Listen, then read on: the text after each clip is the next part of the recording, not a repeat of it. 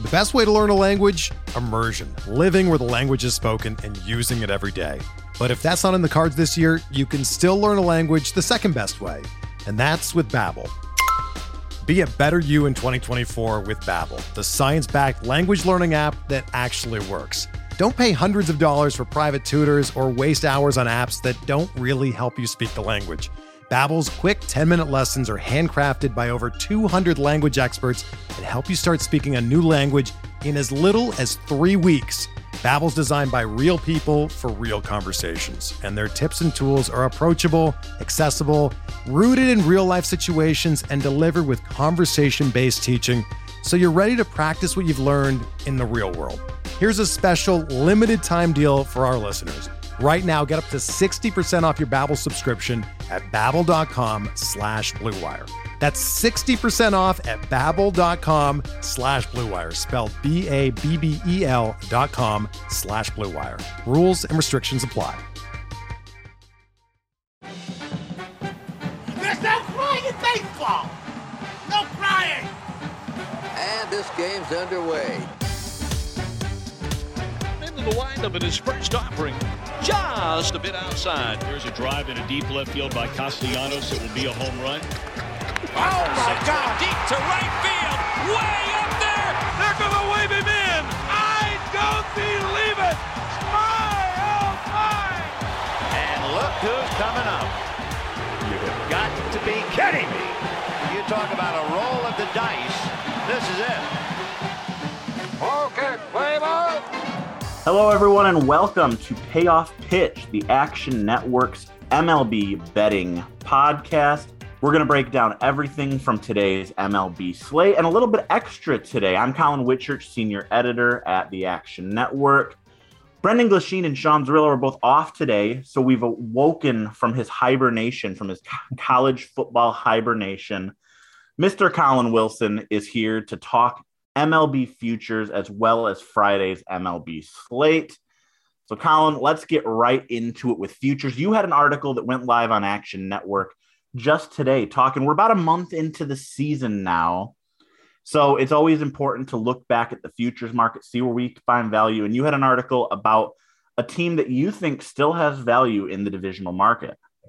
Yeah, I uh, have a futures piece coming out today. Everyone should go read it, Action Network, but it is support for the Seattle Mariners. And I wanted to say, you know, if you look over the FanGraphs and you check the playoff odds, you can easily convert that into some sort of futures format, whether it be division or for the for the pennant or for the World Series. But I specifically picked on the division against the Astros. The Astros just swept them. Uh, and, and, you know, the Mariners only scored scored two runs in a three game set. It's a perfect time to buy the Mariners because the price in the market reflects a team that just got swept and only scored two runs. But if you look at the numbers, they're only two games out of the lead in the AL West. And I think if you do some digging, there's been some really bad luck with Julio Rodriguez getting strikes called against him the first couple weeks. But more importantly, I center in on one statistical category, which is xwOBA. And xwOBA tells you if your contact should have generated more value.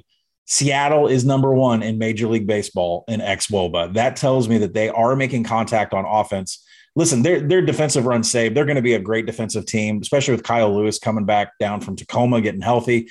Haniger will be back at some point. But defensively, this is going to be an excellent team. The park matches the defense. We just need the hitting to get going. And the xwOBA and Mariners being number one tells me they're due for a breakout offensively. I think when that offensive lineup is healthy, you're going to see those sticks. And if not, Collin, you and I know Jerry Dipoto loves to trade. He gets to the deadline. It's like a frenzy. It's like a bonanza player movement. So they're going to do everything they can to win this division. Plus 475, number one in xwOBA. Give it to me, Mariners. Yeah, Jerry Dipoto probably went insane during the lockout when he wasn't allowed to make any trades for a couple minutes. My biggest question for you about the Mariners and their division future, you talk about them versus the Astros. The Angels are in first place right now. The Angels have a healthy Trout and a healthy Ohtani.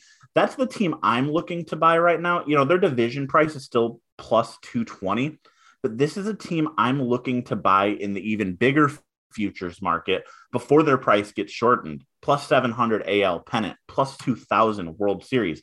Yeah, the Angels have been to the playoffs once since Mike Trout was on the roster, But this is a team, you know, if their pitching can hold up, if their bullpen can hold up, if they can add at the deadline, this is a team I want to buy. I love your Mariners love. Don't get me wrong. You know, Mariners are a, a hotly debated team among the Action Network's baseball writers. And I love your Mariners love, but I'm looking at the Angels and I say, you know, if this team stays healthy, this is a freaking team. Uh, well, I think the big difference in discrepancy here is when I look at World Series teams, I go back to my 2015 Kansas City Royals, and what got them there was timely clutch hitting, bunting, and a bullpen that could clean up the mess of a lot of subpar starters on the staff.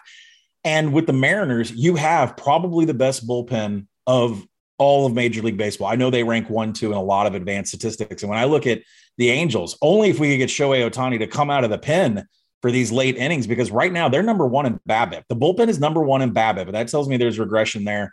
They are fourth in walk rate. They don't walk anybody, but they don't strike anybody out. They're 28th in, in strikeout. So the Angels bullpen is what they would want to target at the deadline. But they're they're contenders. They're players. Eh, when you have a glut of outfielders and you're sending Jo Adell to Salt Lake, I mean, you have too much offensive talent. So if they can get some relief pitching, yeah, the Angels are players. Jumping into the player awards market for just a few minutes before we dive into Friday's slate.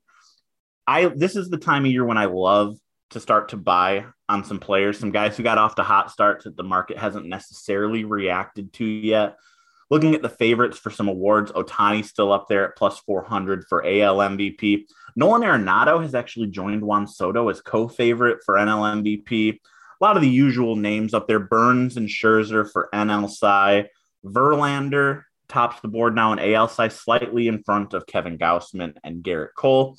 AL MVP is going to be one of the biggest and most interesting races all season, though, Collin. We talk about Ohtani And do you bet against Ohtani for AL MVP right now? As simple as that. So I think Ohtani's path to the AL MVP every year is going to be completely tied to his health, kind of like Trout last year. Trout gets hurt, somebody has to step up and start winning AL MVPs. I'm in the. I think everybody that's been jumping on Buxton from 150 to 101 down to what'd you say 10 to one somewhere. I mean, I mean Buxton is getting so much love in the market right now, and I, and he, and it's well deserved. That's a guy that we've been waiting on to stay healthy for an entire season. But think of the strength of the AL MVP field when you include Wander Franco, right? I mean, Mike Trout is still there. There are so many good players. And Vlad Guerrero, Bo Bichette, who I think is MVP quality, but is never going to get the chance to win an MVP while he's in the AL. Um, and I think what you go back to is who is voting on this. I do the same thing with college football and, and Heisman. Like you're trying to project the voters.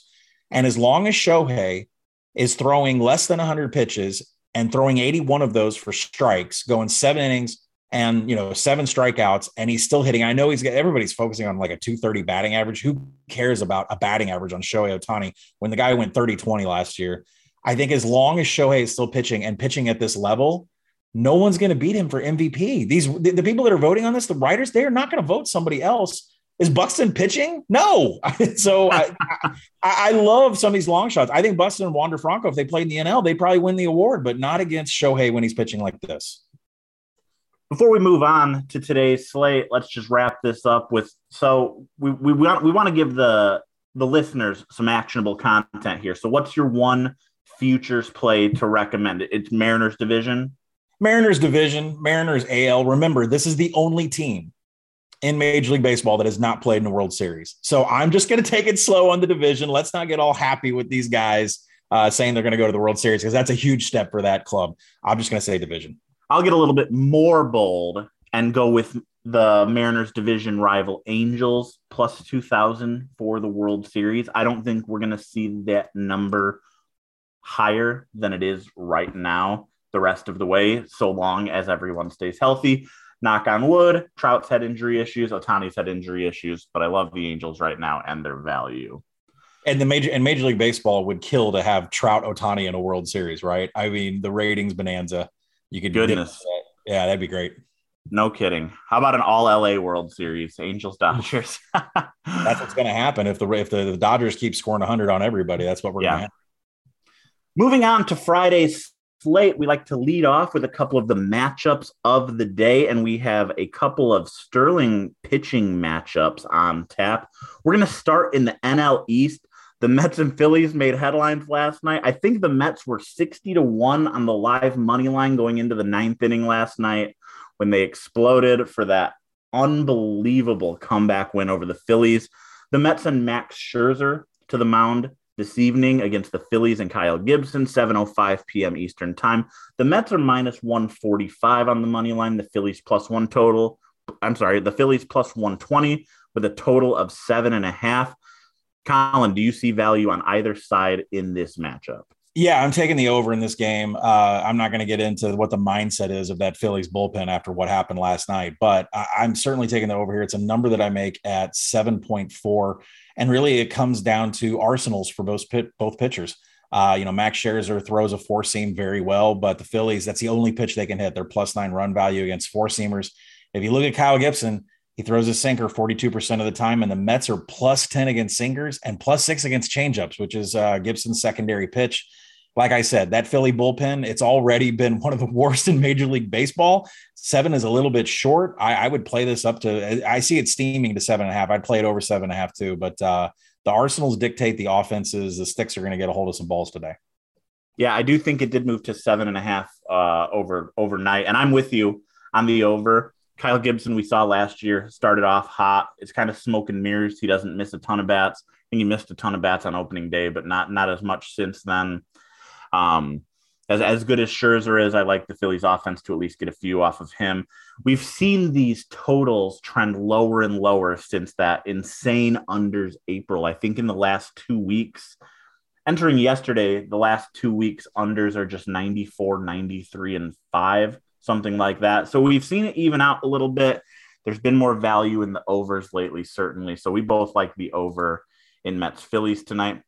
Another amazing pitching matchup. Interdivision in the American League, Blue Jays versus Guardians tonight, 7 10 p.m. Eastern. It's Kevin Gausman, one of my favorites for AL Cy Young, against Shane Bieber, a former Cy Young winner. The Blue Jays are minus 140, Guardians plus 115, and a microscopic total of six and a half in this one. Where are you going with this one, Collin? Yeah, I took Toronto in the first five, and really it's based upon Kevin Gausman's splitter. It's untouchable, absolutely untouchable. If you go and li- look at a list of run value of pitches out there of all major league pitchers, I believe Gausman's splitter, which is at minus six, which is one of the best pitch. I, it might be the best pitch in Major League Baseball right now. Uh, the Guardians have little to no experience and little to no luck with the splitters that they have seen. Uh, so for me, when you're going up against a Shane Bieber, that gives me a discounted Gausman. Uh, when I look over on his side, his big pitch is uh, he throws 38% four seamers, 31% he throws sliders. The sliders where he's going to get in trouble. Toronto hitters absolutely drill sliders. Now they haven't been that good against fastballs, but you mentioned how the you know the overs are starting to hit. Hopefully the weather's starting to get a little bit warmer. Uh, the hitters have really started off slow, and maybe something has happened with the little umpires now where they're saying, "Hey, we got to get this strike zone stuff together. Uh, start calling strike strikes and not balls that are one foot off the plate as a strike." So, I do think there's going to be runs, just and not in uh, in Major League Baseball in general, but I think that the Toronto is going to have a lot of success here against Bieber's slider. Gausman splitter is untouchable. Give me Toronto, uh, and you know I, I, played. I didn't even play it like money line. Give me give me Toronto minus a half, uh, plus one fifteen. Give me plus money on that. Yeah, I love Toronto here as well. Gausman, I've got I've got Cy Young futures on Gausman. I don't think that there's going to be many opportunities this season to get the Blue Jays in a Gausman start at a number this low. Obviously, it's juiced a tiny bit, but you can get that first five innings at about one minus 130 right now, and there's tremendous value. You mentioned the over unders as well. I have had a lot of fun the last couple weeks betting overs when they've set these totals as low as six and a half but I actually kind of like the under in this one just because I don't see how Cleveland scores off of Kevin Gausman. I'm probably focused more on the first half total under three and a half first five innings is probably where I'm going. But my my value play here absolutely is Toronto, and it's Toronto first five innings. I don't know if I'm going to go as crazy as you. I don't know if I'm going to bet the run line, but I'm I'm all over Toronto in this matchup as well. Yeah, you got to love it because Toronto right now against righties, number one in ISO, number one in WOBA, number one in strikeout rate. They don't strike out. So I think this is a first five Blue Jays love fest today. A couple other matchups we want to touch on before we get to our best bets today. One I really am curious your opinion on, Collin. I'm I've got my eyes on Rockies Diamondbacks tonight. One of my favorite pitchers to bet on this season, Merrill Kelly going for Arizona against Chad Kuhl of Colorado. Someone who's off to a fantastic start in Coors, surprisingly, after a couple of years in Pittsburgh. The Rockies are plus 125. We've got Arizona coming back at minus 150 with a total of eight and a half in the desert. How are you playing this one, if at all, Collin? Yeah, I took Colorado on the overnight line when it opened up. And really, when you look at the overall stats, this is why you have to get your projections in line. You have to see where the market is, and you have to realize some of these numbers. And these are the two worst hitting offenses against right handed pitching. That's not even close 29th and 30th in weighted runs created plus. Uh, I could go on about the Snakes being 30th in Woba, 29th in ISO. They're bad. Okay. The bullpens are bad. The hitting is bad, but it comes down to pitch arsenal for me. And you mentioned Chad Kuhl, and he throws a sinker slider combo. Both pitches are negative four run value for Arizona hitters. They're not going to be able to touch his stuff today. Merrill Kelly, now he throws four different pitches. He'll kind of throw everything at you, but the Rockies have been great against four seamers. The Rockies have positive value against the changeup. And, you know, the one pitch that they kind of struggle on is the sinker but Merrill Kelly's only thrown that about 14% of the time this year. So because of the differences in the arsenals and what the teams hit, I'm back in the Rockies here at a number that I think is is just getting I think it's getting hit by most bettors this morning. Uh, I think Rockies maybe down to plus 120 and, and keep falling.